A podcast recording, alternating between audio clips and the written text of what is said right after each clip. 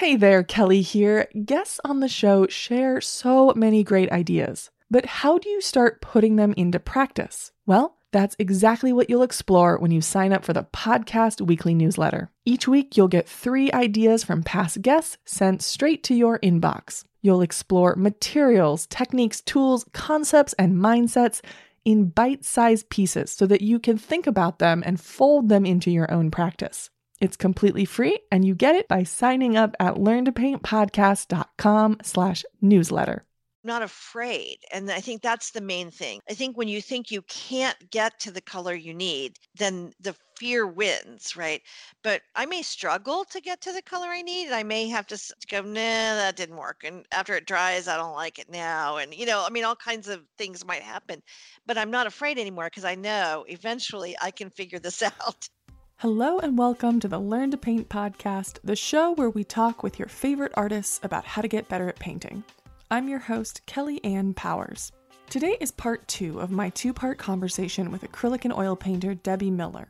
In today's episode, discover Miller's goals for color, why a learner's mindset is so important in getting better at painting, and how the artist finally made peace with her trickiest color, yellow.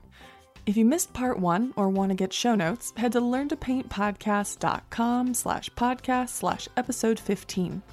While you're there, add your name to the newsletter list and get each new episode sent straight to your inbox. Here we go. Let's jump into color a little bit. First off, what is the mood you want in your work?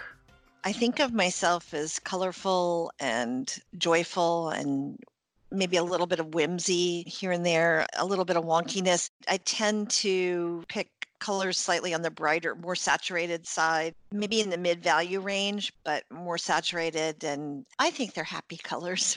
I don't know I do really love grays, but I, I love them in contrast to the happy, brighter, more vibrant colors as well. So What are the biggest challenges you see your students facing with color?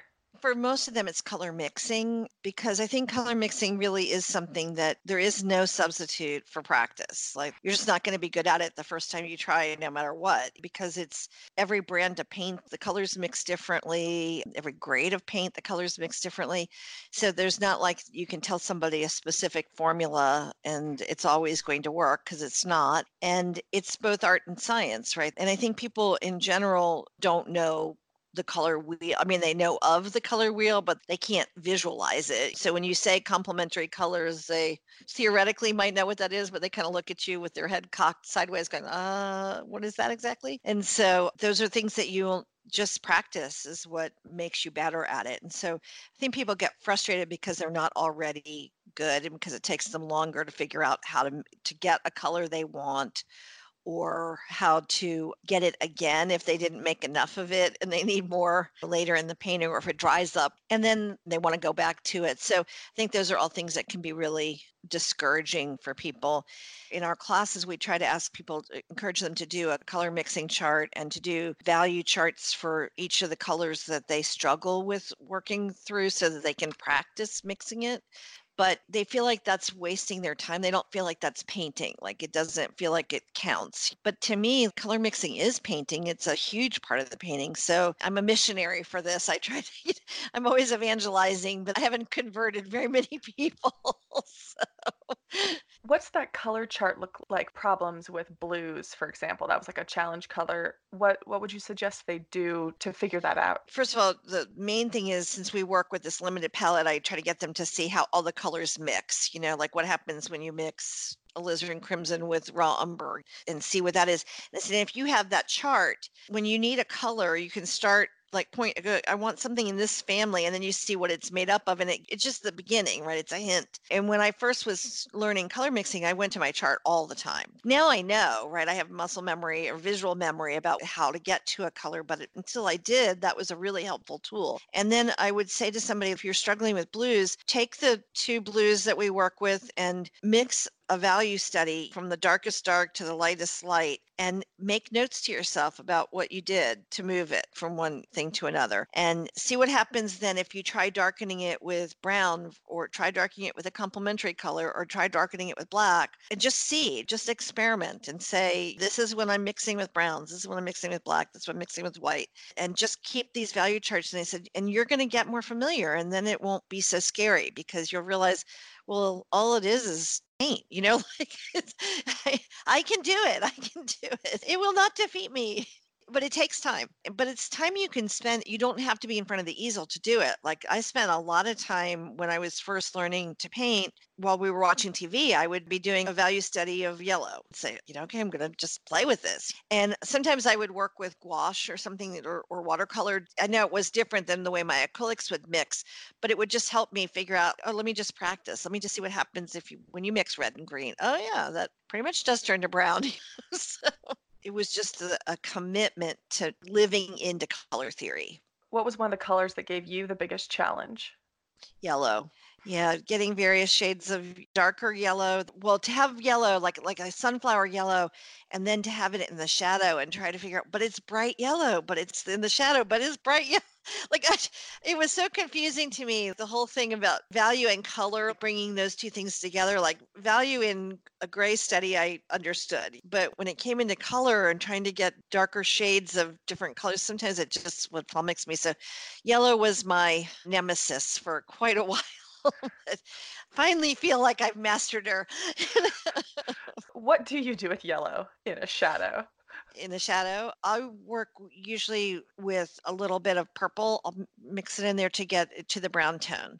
So I'll either put magenta or di- dioxazine purple in to start. And if that doesn't work, I might pull a little bit of raw umber in. And what I mostly do is I make a goldenrod color at the beginning of every painting session that's raw umber, cadmium orange, and cadmium yellow with white. And then that's a really good starting point for any of the darker yellows that I might might want to get. So just a my starting point. It's also the start a good starting point for any cream colors too. So just a little bit of that mixed in with white can get me into all kinds of ivories. So I just found that as a little formula that worked for me and I make a big pile of it and it's always there. So that actually leads to two other questions. So could you walk us through what your limited palette is? And then also, how do you prep your palette before you start painting? Well, I work with a Stay Wet palette, Masterson brand Stay Wet palette. So it has a, a sponge that I moisten, and then it has semi permeable palette paper. It's a special palette paper that comes with this palette. And so just a little bit of the moisture from the sponge ends up coming up through the paper. So my piles of acrylic, they'll stay wet they'll mold actually before they dry up on that palette. So I use alizarin crimson and quinacridone red. So a warm and a cool red. I use phthalo blue and ultramarine for my warm and cool blue.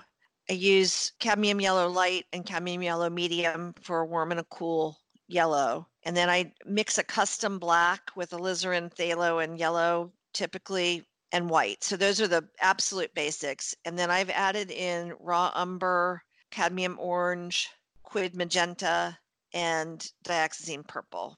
Oh, and also neutral. I, I use a neutral gray because those are colors I could mix up, but it takes a lot of time to get them mixed up, and it just wasn't worth it to me. So I have those little extras in my palette. And so I set them up the same way every time. I do put a little bit of golden acrylic retarder in as I'm setting the palette up just so it gives it a little bit longer lead time, but I don't think I would absolutely have to do that but I do. And then if I'm have mixed up a color, I use a, a metal butcher uh, tray for my color mixing. And if I've mixed up a, a large pile of a color that I really like or that I think I might want to use later in the painting, if I have to walk away for a bit, I'll just put it back on the Stay Wet palette and then it'll keep for me in there. So you actually you really use that Stay Wet palette as like that is where the colors live and then you bring them over to the yeah. butcher's tray. Yeah, so then in that stay wet palette, that would be where you would mix some of your your workhorse colors, like that yellow. Yeah, and I mean I mix them in my butcher tray, but then I'll put them back to store because the stay wet palette for me is sort of like the source load you know i don't want to do too much mixing there because i want those to be pretty much my more or less pristine colors i mean they do get dirty because my brush is dirty as i'm digging into it and i'm not super careful about that, but that doesn't bother me. I, some people freak out. You know, some people would always use a clean palette knife to get things out of their source colors, but I'm in a hurry. So it sometimes gets messy. So you mentioned that grid of colors. Is that something literally like if someone would take their colors and and really do like you mix the yellow with the red and then you mix the yellow with the other red and then you mix the yellow with the blue and then you mix the yellow with the other blue and do that Yep. grid? Yep. It's a color chart and I'm a big advocate for it because first of all, it's time consuming to do. It is, and it's kind of a little boring. But at the end, it, it's just so helpful because there were certain things I had no idea. I found out that my favorite spring green is neutral gray and cadmium yellow light. I would never have thought to do that. To me, it's such a pretty spring green. And if I hadn't been playing around, like I, I wouldn't naturally have ever just gravitated to that color combination as a thought to get green. I would have thought that the gray would have just sort of neutralized the yellow. But obviously, it's got blue in it. It also, oddly, cadmium orange and phthalo blue, they make a really swampy looking green when you mix them together. But if you add white into that, you get robin's egg blue. It's crazy. But I wouldn't have discovered it if I hadn't been willing to play with the color chart and keep saying, what happens if I do this?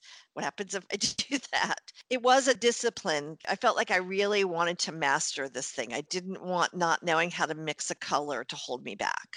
And listening to you talk, I never thought about how when you do a color chart, you're practicing the color in isolation, which allows you to pay attention to what is happening in isolation. Because if you take that color and put it in a painting, it may look totally different. Yes. And then you're having to work through that variable when you're problem solving. But if you just know it, It's kind of like getting the ABCs down, right? You still have to figure out how to write a good sentence, but you've mastered, like, I'm not afraid of this word. I can put these letters together and make a word. And then the painting is the sentence or the paragraph, right? Or the poem. So it, they do influence each other, but I'm not afraid. And I think that's the main thing. I think when you think you can't get to the color you need, then the fear wins, right? But I may struggle to get to the color I need. And I may have to go, nah, that didn't work. And after it dries, I don't like it now. And, you know, I mean, all kinds of things might happen. But I'm not afraid anymore because I know eventually I can figure this out. then do you generally paint the color you see in the reference photo? I well, I do. No, no, I don't. I was going to say yes, that's, but that's not true. I sometimes do, but I often will decide to paint the color I have instead of the color that it is. You know, sometimes I'll get really committed. Like I'll be looking at a uh, Gerbera daisy, let's say that's hot pink, and it's really on the pink side. But I might have mixed up something that's more magenta color, but I really love it. And now I'm so committed to it. So I might just decide that that Gerber daisy is no longer hot pink. It's now more, you know, cerise or something, you know. That doesn't bother me. But I know that there are other painters who are more committed to the idea of working to capture what's actually there. And there are times when I do do that just as a discipline to help myself get better at seeing and having more control over my color. But in my daily paintings, I just I want it to be fun and sometimes that means I make an editorial decision that well that flower is actually white, but it's too hard to get the different variations in white today. Don't have the energy for that. So I think maybe yellow is better today. So I get to play God in my paintings a little bit, you know. But it also sounds like you try to create a mental space for those daily paintings that's not, I don't want to say not serious because you're a serious painter, but give it the seriousness it deserves. But and let it be fun where it can be fun. And that's okay. Absolutely. I mean, to me, this is, I'm not a photorealist. I'm not, not, I don't have the skill to do that, but I also don't want to do that. Like for me, this is a conversation with the materials, with the subject matter I'm painting, and with my own heart. And so there's a dance going on, and I get to be responsive to what I see but then I also have to be responsive to what's happening on in the painting as it's developing and how I'm feeling about it. And if I get to the end of something and I go, I don't, I don't like that background color. I don't care what it actually is. I don't like the way it looks. Well, I get to change that because otherwise I'm not going to like my painting. So, yeah, I'm trying to maintain some fun. I'm trying to maintain some um, playfulness and also to not I I am a serious painter, but I also don't want to take myself too seriously. Like both and. I want to be free to say, well, you know, this is what it was today. Do you think the daily painting gives a freedom in that way that it's not the painting of the month that there is uh, that one yeah, that one went sideways, but that's okay because I'll be back tomorrow. Absolutely, absolutely, absolutely. That is, I think that was one of the most significant things about daily painting for me is that because I had to stop whenever I had to stop. And I gave myself the challenge, especially the first few months, to never go back and fiddling with a painting. That yesterday's painting is yesterday's painting, and I'm not going back to it. Now I sometimes will let something be a two day painting if I want it to be. But at the time, it was so important for me to do that because I had to release it. I had to release it to be what it was for that day, to be good enough. And it was the best thing for helping me get over my perfectionism because the idea is what does being good enough mean? It means that I showed up today with what I had available today. And you know, today I could not make this rose work. Yesterday I made a rose and it looked really nice. Today, this rose was not happening. Well, that's okay. It was good enough. I showed up and that was my goal. I showed up and I did my best. And at the end of the day, I learned something. I learned that when you're really really tired and you you know the third shot at the rose maybe it's time just to walk away right? You know sometimes that's what you learn. Lisa daria kennedy bless her she works on masonite panels. She said oh yeah about every 20th panel is cursed and it just doesn't matter what you do it will not make a nice painting and I was like, oh, so at that point when she taught me, she'd been doing it for like seven years or something, you know, and every single day consecutively, never missed a day in in all that time. And if she was having every 20th panel be cursed, then when I had a cursed panel that would not make a painting work, I was like, oh well, it was just a cursed panel. So that was a good, good gift that she gave. But it's it's such a good thing to be able to say, this one's done and tomorrow's a new day sometimes we as painters set the bar too high or maybe set it at the wrong place for like our goals for a painting or being painters or everything around that. Oh, I think so. I think sometimes we won't let ourselves be learners. We're supposed to already be good at something as soon as we sit down and try. And I think that's hard for everyone, not just painters, but I think in particular, if you're a visual artist, I think there's a probably a lot of temptation to mm. comparison because you're looking at other people's artwork, you're looking at what they can accomplish, and you want to maybe for me it was like i'd see something and i'd want to be able to do that style i'd you know and, and i would think i think i could do that but of course i haven't done it you know and i don't know how to do it but i I want to do it, but I would feel so defeated at first by not being able to do it. Then I would have to remind myself, well, why would I know how to do this?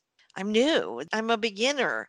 And it's okay to be in the learning phase and it's okay to not know and it's okay to mess it up. And I think actually when you start to get a little bit of success and you start to feel like you've mastered some things, it's actually harder then to go back and let yourself be a learner because you think, well, I should be better than this, right?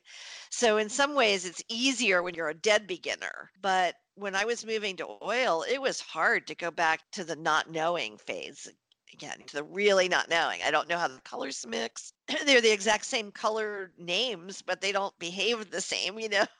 and so that was hard to say, but it was humbling and it was probably really good for me. And it taught me that I should probably try something really out of my comfort zone at least once a year to remind myself that what it's like to just have the freedom to be in the unknowing phase of the process. Well, also that inner critic, when she shows up and she's so obviously like a critic, she has the fancy glasses on and the beret or whatever she wears when she's like being a super critic, holding a cigar. I don't know why. Yes. like, then I can just be like, listen, lady, you stay over there. But when she shows up in ways like, you mixed this color perfectly yesterday, what's wrong with you today? It's those smaller ways that feel like the death by a thousand cuts that can feel really confusing, especially if you have some experience under your belt. You think, I should be past this. What's wrong with me? How did you learn to overcome that? First, like maybe recognize what's happening, but then also push through that. I think it really was helpful because we had a friend that started painting with us at the same time. And uh, uh, Brian was an experienced painter. And so, you know, we felt like he was already the king of the hill. So if it was easy for him, well, whatever, because he went to art school, you know, like that, you know, gave him a pass for already being great. It made sense, right? But for, but she and I were both dead beginners. And so it was good to hear her expressing her fears and and me expressing my fears that so we realized that oh i'm not the only one that feels this way. And then turns out that brian would be feeling some of that too. So just talking about it openly and having people that you can dialogue with about it and not to have to hide it and just think that you're the only person in the world that's experiencing this that was really helpful. So like you asking this question and other people listening to this podcast I was like oh yeah that's true. The inner critic says you should have you did this yesterday and you can't do it today. That's exactly the way it works right? So discouraging, so shame inducing. It is tricky and sneaky that way. And so I, I, realized the kind of critic I am. And this is was an interesting conversation that I was having with somebody one day. I said, when you look at your own artwork, do you see what's wrong first or what you like first? And this person that I was asking said that they saw what they liked first. Well, that just I mean, I thought they were lying. You know, then they said, no, no. He said, when I look at other people's art, I always see what I don't like first, what I think is wrong. But when I look at my artwork, I always see what I think is right. I was like, really? Like that, that was so interesting to me because it was exactly the opposite for me. If when I look at my own artwork, the first thing I see is what's wrong, you know, and, and when I want critique, when I ask Brian to come over and give me some feedback, I always say, what's wrong with this? I don't say what's right with this or what do you think is working or what do you know. I want him to like, oh, let's just go for it. Let's get it done. Let's find out what's wrong and fix it. I realize the kind of critic I am is that I'm looking at my own artwork with a propensity to see what's wrong. And so when I'm in the evaluative phase, when I'm stepping back to take a look, I have to stop myself and go, look for what's right first. Look for what you like first. Look for what's working. Celebrate what is going well and then look for what you think might need some help or you're confused about or you're uncertain about.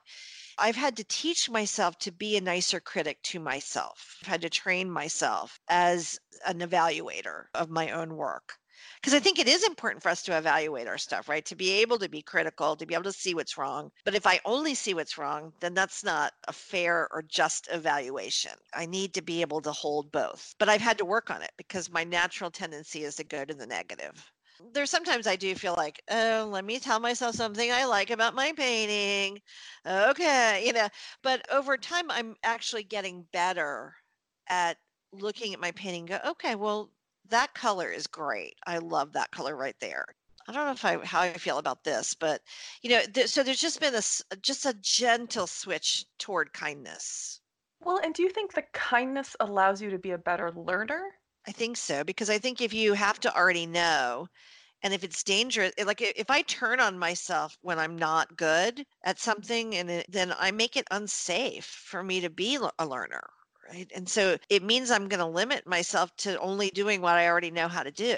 And that doesn't even work because sometimes when you do know how to do it, it still doesn't come out because of that cursed panel concept, you know? So I think it, yeah, I think it really can keep you stalled and it can be really damaging unless you can find a way to be kind, at least some of the time. As you've developed as an artist and grown a following as being an artist has have you struggled with keeping that learner's mentality as more people look to you as someone who already knows what she's doing no because nothing could surprise me more than the fact that people are looking to me as someone that already knows what she's doing. It never ceases to amaze me. I want to make sure, I want to always say, but you know, I'm not that good, right? You know, I'm just still learning. I'm just just always amazes me that um, that I have anything to share or teach. But but I th- I think I do. I mean, don't get me wrong. I mean, I, I I do think I have things to share and teach, but it still shocks me that that's true because this is so. I think that's one of the benefits of being a late bloomer is that like it's every single time that I do something well, I'm like, really, this is so cool. Who thought I could do this? it just doesn't get old, you know. But thinking about the work that you do still lifes, and let's look at let's focus on the flowers. What are the challenges of painting flowers? The challenges I think of painting flowers is that on the one hand, there's a lot of variety. So you can make a mistake in lots of different shapes and it still can look more or less like the flower. And so that you can get away with it. On the other hand, people really know what roses look like, you know. so, so there's only so far you can go off topic and get away with it. So I think there's that the other thing I think is hard is for me because I have to paint more quickly. There are a lot of details in flowers that you can get lost in that I sometimes want to get lost in. Like I really want to get all that. Oh, look at that really cool variation in that petal shape. And oh, I really want to get look at all those little dots in there, you know. But I have to make editorial decisions just to be able to keep my paintings done more quickly. And so I think that can be a challenge to communicate the flower with less information instead of more when I can get seduced by the information in the flower. So I think that's one of the, the temptations. So, how have you learned to simplify? Because I think that's what you're saying is simplifying. Both, how have you learned to simplify the references that you set up, but then also how much information you choose to give within an individual bouquet?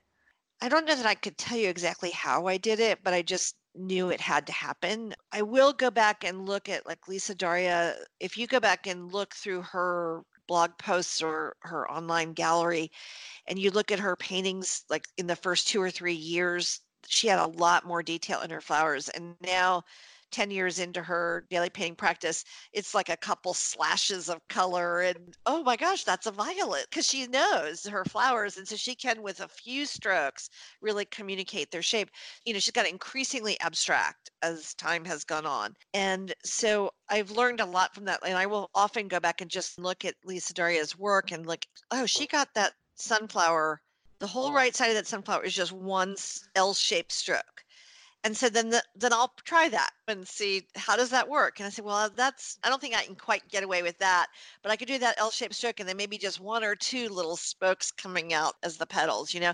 And so it's just a matter of playing and simplifying and trying things and seeing what works and just sort of playing around and discovering how can I communicate this with the least amount of, of strokes. Sometimes I'll give myself a stroke challenge, like I'll say, you paint this painting in 30 strokes or less or you paint this painting in 50 strokes or less you know so like i'll just try things like that because it'll in doing that it lets me discover things that i wouldn't naturally do that can help me get that simplification and abstraction going. Do you ever spend time working on a particular flower? Like saying like okay roses i'm going to figure you out. Oh yeah, I did that with roses. yeah, Rose, Roses and I went on a long journey, and we still don't necessarily have we still have not necessarily made peace but but i do feel like i have a way i have a way that i can paint a rose. It may or may not be the actual rose that I'm looking at, but I have discovered a way to paint something that looks like a rose. When I'm really trying to capture the rose that's actually in front of me, we might be on for a rockier road because they refuse to behave. Real flowers, they don't always do what you want them to do. So, um, but uh, yeah, roses were ones that I really wanted to master. My middle name is Rose. And so I, you know, I've always loved roses. I really, really felt like it was important for me to to work on it. So I spent months sketching roses, practicing roses, not just in my paintings, but just on the side too, right? To learn. Yeah, I will definitely do that. And snapdragons were the other thing that I spent a lot of time trying to figure out how did I want to paint these because I love them so much and I just really wanted to figure out how do I get it? How do I get it? So, some of that, when you're approaching an individual flower, how do you think through them in light and dark and like the highlight versus the shadow side? And how then, when you're in the paint, do you handle those pieces? Sometimes I will actually, as I'm setting my compositions up, I'll be really thinking about is this the flower that can handle being in the shadow? Am I going to like painting this in the shadow because I know the colors that I'm going to have to mix to get that shadow version of that color. Do I like that color enough to have it be a star or not? So I really I will think about it even in the composition phase, you know, when I'm setting my still lifes up. But the main thing is just the mixing the colors right so that they get those value differences. And if I can do that, then I feel like I can kind of pull it off in the painting itself. Whether or not I like the results or not is another thing, but at least I know where I'm going as long as I can get those value differences in the way I mix the colors. Actually, do you have a focal point when you're painting? Yeah, I usually try to have decide which flower is going to be the star or what where I want people's eyes to go first. And so oftentimes if if there's a sunflower in a bouquet that often is it because it's the biggest showiest kind of flower so that may be the the thing that kind of grabs the attention. But sometimes it's hydrangeas cuz I love them too. so when let's say you're approaching the hydrangea or the the sunflower, let's just use sunflower for this example. Would you mix all the colors for that flower before you started painting that flower and then you attack that flower and more or less finish that flower and then move on? Probably not finish it, but I would find other places to put that color in the composition, one or more of those colors, because I try to get some color harmony. And usually there's some reflected color somewhere else, you know, either in the water of the vase or somewhere. So I'm once I get that working with that color, I'll probably move all around the composition for any place else that color needs to be and then move on. Okay, but then you sort of work one flower at a time, one color sort of at a time. Yeah, I mean, I mean, maybe not always. It's hard to say because sometimes I get, you know, like I might start a sunflower and I'm just so charmed by it that I just finish that because I'm having so much fun and you know it's completely captivated me and I can't move on. And other times I'll get around to all the other yellows and then come back to the sunflower. And sometimes I'll do all the dark centers of the flowers first because I'm really loving the color I mixed up for that purpley brown greenish color, whatever uh, whatever it is that I'm doing. So color usually seduces me and sort of invites me to how I approach my process more than the objects do. I think I get more directed by the color than the objects themselves, especially in a floral bouquet. What is important about shadows? Is it realism? Is it the fact that there's just some shift? What are you trying to do there to have a little bit of sense of light and dark? I think it really depends. Like sometimes the shadow is actually a really important character in the composition for me. I did some chair paintings recently where the shadows that I was doing from them were as interesting to me, if not more so, than the chairs themselves. And they had they had a lot of personality and they really were players it could have been that they were just nothing but something to create a sense of realism, but they captured my interest. And sometimes if I'll have a spriggier flower and it's cast a really interesting shadow on the back wall as well as on the tabletop, then I'll want that to really be part of my composition. Other times it might be doing exactly the same thing and I ignore the back wall shadow altogether and only focus on the cast shadow on the table surface. So it really just depends on what my mood is, I think, that day where I put my attention. Mostly, I want, I'm probably just going to do a little bit of value shift unless the shadow is a high drama piece of the painting. But that shadow is in the reference photo. You're not making it up on the fly. That's correct. That's correct. Yeah. Oh, shadows. Yes.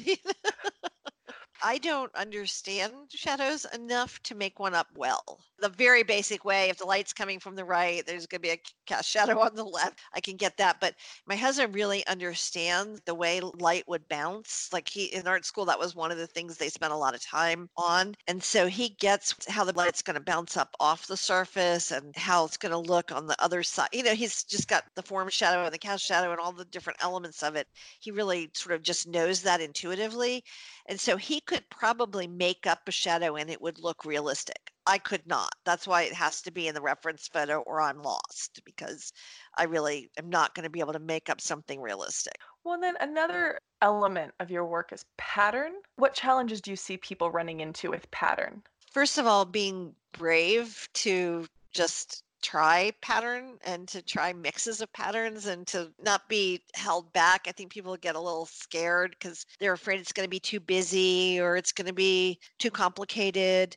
I know for myself, one of the things that held me back from pattern was I was afraid I wouldn't be able to, to duplicate a shape. You know, if I was trying to create a repeating pattern, I didn't have the confidence to think that I could make it look consistent. So I often will use stencils I won't stencil through the stencil, but I'll use a stencil to to trace the shape and then paint that shape from the stencil because it's still organically made, but then I'm not stuck with my drawing skill, you know? So it's just a tool that helps me. And I encourage people to try anything, stamping, whatever they can to bring their worlds together. So I didn't have to give up everything I loved about mixed media to become a fine art painter. I can still use some of these tools. And I make my own stamps. And I try to encourage other people to have the courage to do that too and let their patterns be wonky and not worry about it and let it be fun and playful for you when you're you're having trying to create a sense of depth in your work how do you deal with patterns and keeping it everything from just being flat? I will try to create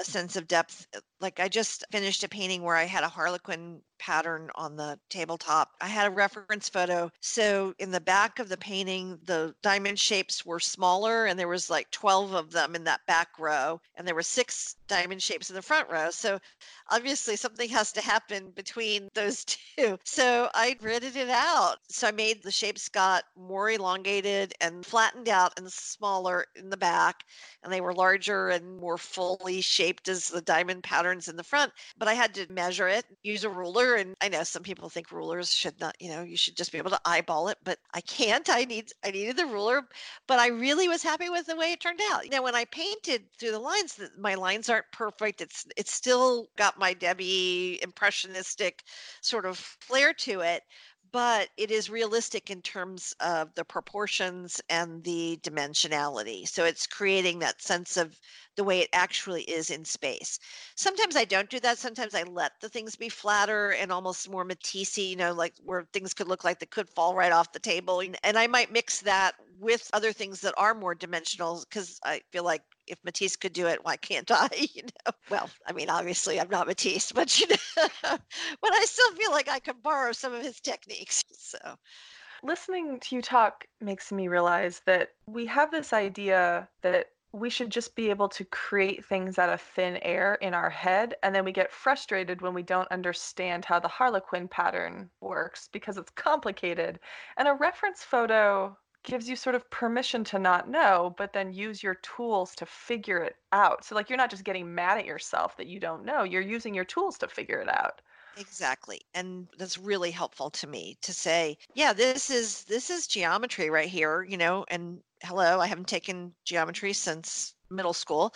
So chances are I'm going to have to work it out, you know, like it's just, you know, I'm going to have to, and it was frustrating, you know, I had to really like, oh, where does this line, oh, that, you know, but in the end, it was really fun. And so I was proud of myself. But I, I feel apologetic about using all the tools I use, like my grids and my rulers and my stencils, because I feel like, you know, real artists maybe shouldn't need them, quote unquote, real artists. But that's what I need to make my artistry work. And so that makes it legitimate. Well, and also um, that it can be so easy to say, well, I can't figure that out. I guess I just won't be a painter. And I feel like it's a different kind of bravery to say like i don't know how to do that. Well let me figure it out. I'm a painter. And those are such one a person has given themselves permission to be a learner and the other one someone has not given themselves permission to be a learner Yes, yes. I don't know if you know who Brene Brown is, but she's a social science researcher from the University of Houston and podcaster and TED talker and various things. But I'm trained as a facilitator of her work. And one of the things that she always encourages people to do is when you're trying to be brave about something, when you're trying to step into the arena, and every new painting is a stepping into the arena moment, right? Because you don't know how to do this painting, no matter what you did yesterday. This is a new experience she says when you're stepping into the arena and you need to remind yourself that this is brave this is challenging write yourself a permission slip like i have permission to be a learner today. I have permission to not know what i'm doing. I have permission to be goofy today and have fun no matter what the outcome is. The first couple months that i was doing this i was writing permission slips on stickies and putting them over my easel all the time. I have permission to not know what to do with dark to make a dark yellow. It's okay you know? And so it was just to remind myself well yeah this this is brave. You know what? That that blank canvas is brave. It is scary to risk doing something that you love. It really is. Every time it's scary and it's brave every time. Even if you're not afraid, it's still brave, right? Because you're taking a risk and you don't know how it's going to come out and you don't know how people are going to respond to it. and you don't know what's going to happen. So, yeah, it's risky and so worth it. But sometimes we need the permission slip is just another tool that helped me. So, if someone came to you and said, I want to get really good at painting, what advice would you give them? Paint a lot. Paint a lot. I read this book called Art and Fear years ago, and there was a section in there about a guy that taught a ceramics class. And one of the classes, he said, You've got all semester to work on one pot and just make it as perfect as you can.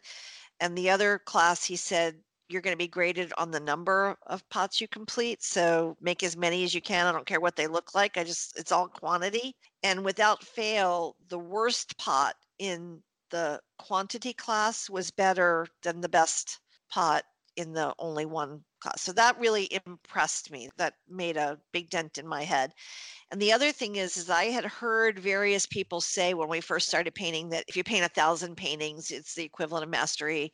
That you'll master your style, you'll discover your style. If so, if I did the math, and if I painted once a month to get to a thousand paintings, it was going to take 83 years. I was 58 when I started. Did not have time to do once a month painting. If I did once a week, it was going to take like 20 some years, but once a day, less than three years to get to the thousand paintings. so that sold me because I knew I wanted, it's not that I wanted to say I was a master, but I knew that I wanted to do what it was going to take to help me feel more confident, to help me feel like I had mastered the tools, at least be able to know that I could mix a certain color or to not be afraid, to not be afraid to try. So to me, that's what master meant, not that I considered myself having achieved everything. Because if painting wasn't always a learning experience, I think it would be terribly boring. One of the things I love about it is that I can never know enough. I can never know everything. Like there's always going to be something new to know. And that's fun to me, you know, so that's exciting. But I wanted to commit to the thousand paintings to at least say, like, I have confidence now. And so I didn't have time to wait the 83 years. So so I would say paint a lot. And then my friend Lynn Whipple, who's a local artist here in Orlando, she's amazing. And she says, paint 100 bad paintings. And so there's just such freedom in that, right? Like, so if I get up one day and I paint this painting is crap, I go, oh, good, I just painted another one of my 100 bad paintings. Yes, I did it. I achieved my objective. One less down I have to go. So I think there's such freedom in those kinds of invitations, right? And I think there really isn't any substitute for practice. I don't, I mean, I don't know how to get better if you don't do it. You can't become a better painter in your head. You can only be a better painter with a paintbrush in your hand. Talking about these fears and sort of excuses that sometimes we give ourselves, it can be pretty overwhelming the idea that I am starting too late. Oh, and I think a lot of people don't start. And that people can have that thought at 20, at 30, at 40, at 50, at 60. It is pervasive. What do you say to that? First of all, that used to be the thing that dogged me the most in my life the fear that I had gotten too much of a late start in everything. The fear that I was going to run out of time to become my best self. Somehow that just was uh, always tormented me. But painting is the thing that really taught me that that's not true. Like, I mean, I can see, I can see that I am so much better. And I got a really late start. And it doesn't seem to matter. And it actually, in some ways, I don't know that I could be the kind of painter I am now if I'd started I mean, I wish I'd started when I was younger because there was so much more time to learn all the stuff. But I've learned so much just about living and about perfectionism and about self kindness and about grace and truth and beauty and things like that, that over just from being older, you know, that there's no substitute for that either, right? So there's a Mary Oliver poem that I wish I could remember the name of it but there's a line in it that says that essentially instead of it's not like it's not too late it was like it's it's time enough. It's just the right time. And i feel like that whenever you decide to get started in something like this it's just the right time. If today is the day you're getting started then this is the day it was meant to happen. So just let yourself embrace it like it's just time enough instead of not enough. Yeah like refusing to live in the scarcity of i don't have enough time how important is finding a community, do you think, when you're a painter?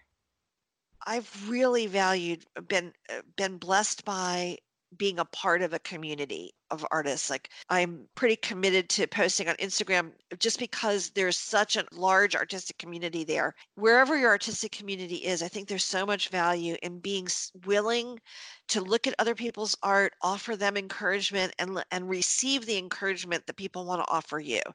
Like I think that that's really helped me. It's really built helped me build my practice. It's helped me build confidence. It's helped me build relationships. I mean, I feel like I have relationships all around the world because I've risked putting my art out there for people to look at. And you know, I've had some negative stuff that came, but mostly 99.9% of the feedback I've gotten has been positive and encouraging, and it's made me want to be more of an encourager to other creatives as well. And I think that's there's something really beautiful and powerful about that kind of synergy. And so I encourage people who want to get started in art to really find a way to get a community of people that are like-minded, that are generous, that will let you be a learner with them and let them be a learner with you. You can find more about Debbie Miller, including workshops, at theymakeart.com and on Facebook and Instagram. We'll link to everything in the show notes. Thank you so much for joining us today. Thank you, Kelly. It's really been an honor. I really, really appreciate it. Thanks for joining us this week on the podcast. Head to learntopaintpodcast.com slash podcast slash episode 15 for show notes. While you're there, add your name to the newsletter list to get each new episode sent straight to your inbox. And if you like the show, consider supporting it by clicking the support button on the episode page. All right, happy painting.